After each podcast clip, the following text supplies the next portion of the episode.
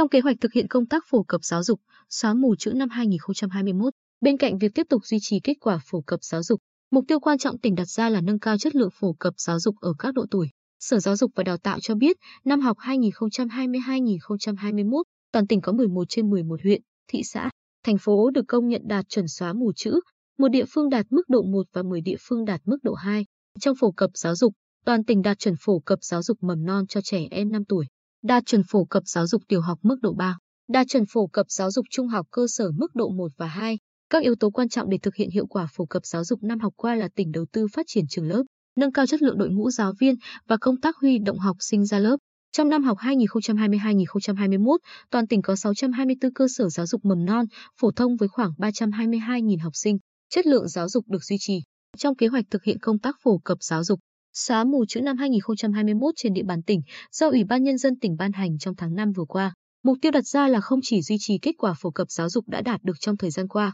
mà quan trọng là nâng cao chất lượng phổ cập giáo dục ở từng độ tuổi. Cụ thể, tiếp tục duy trì phổ cập giáo dục mầm non cho trẻ em 5 tuổi trên toàn tỉnh. Phổ cập giáo dục tiểu học đạt chuẩn phổ cập mức độ 3, có 9 trên 11 địa phương đạt chuẩn phổ cập giáo dục trung học cơ sở mức độ 2, 2 trên 11 huyện đạt chuẩn phổ cập mức độ 1 và 11 trên 11 huyện, thị xã, thành phố đạt chuẩn xóa mù chữ mức độ 2. Theo ông Đào Đức Tuấn, Giám đốc Sở Giáo dục và Đào tạo, tỉnh đã duy trì đạt chuẩn phổ cập giáo dục mầm non cho trẻ 5 tuổi nhiều năm nay, bảo đảm cho trẻ ở mọi vùng miền được đến lớp để thực hiện chăm sóc, giáo dục hai buổi một ngày, nhằm chuẩn bị tốt về thể chất, trí tuệ, tình cảm, thẩm mỹ, tiếng Việt và tâm lý sẵn sàng đi học, bảo đảm chất lượng để trẻ vào lớp 1. Việc tỉnh đạt chuẩn phổ cập giáo dục tiểu học mức độ 3 đã cho thấy nỗ lực lớn của ngành giáo dục tỉnh, đồng thời minh chứng cho sự quan tâm, chăm lo cho giáo dục của chính quyền địa phương. Ông Tuấn cho hay,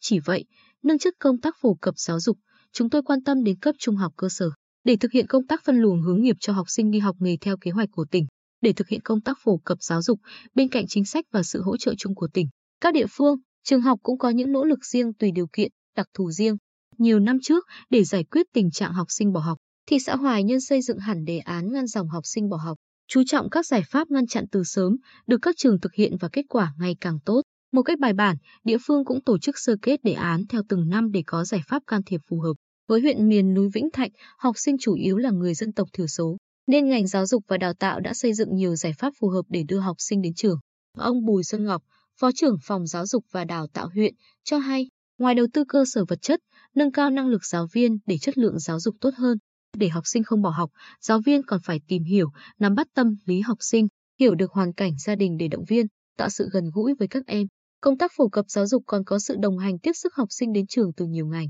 tổ chức, đơn vị, đặc biệt trong bối cảnh dịch COVID-19. Ông Huỳnh Đăng Khanh, Chủ tịch Hội khuyến học tỉnh, cho biết, Hội khuyến học tỉnh triển khai nhiều hoạt động để nâng bước học sinh đến trường, kêu gọi sự hỗ trợ của các tổ chức, doanh nghiệp, hỗ trợ xây dựng quỹ học bổng cho học sinh. Hội còn xây dựng các mô hình như cộng đồng học tập, dòng họ học tập để phối hợp kịp thời giúp đỡ các em. Ngoài ra, các tổ chức hội khuyến học ở cơ sở cũng hoạt động rất tốt. Do vậy, dù tình hình dịch bệnh khiến kinh tế khó khăn nhưng nhiều doanh nghiệp vẫn đồng hành với chúng tôi giúp đỡ học sinh. Ông Đào Đức Tuấn nhấn mạnh, để tiếp tục nâng chuẩn chất lượng phổ cập giáo dục, ngành giáo dục và và đào tạo tỉnh đảm bảo có đủ số lượng cán bộ quản lý, giáo viên, nhân viên đạt chuẩn trình độ đào tạo ở cấp học mầm non và phổ thông. 100% giáo viên đạt chuẩn nghề nghiệp theo các quy định của Bộ Giáo dục và Đào tạo, ngành giáo dục và đào tạo và các huyện, thị xã, thành phố tiếp tục đẩy mạnh công tác quy hoạch lại mạng lưới cơ sở giáo dục mầm non, giáo dục phổ thông, đảm bảo về giao thông để học sinh đi học thuận thuận lợi, tăng cường đầu tư cơ sở vật chất, từng bước đảm bảo đủ trang thiết bị dạy học tối thiểu theo quy định tại các thông tư của Bộ Giáo dục và Đào tạo,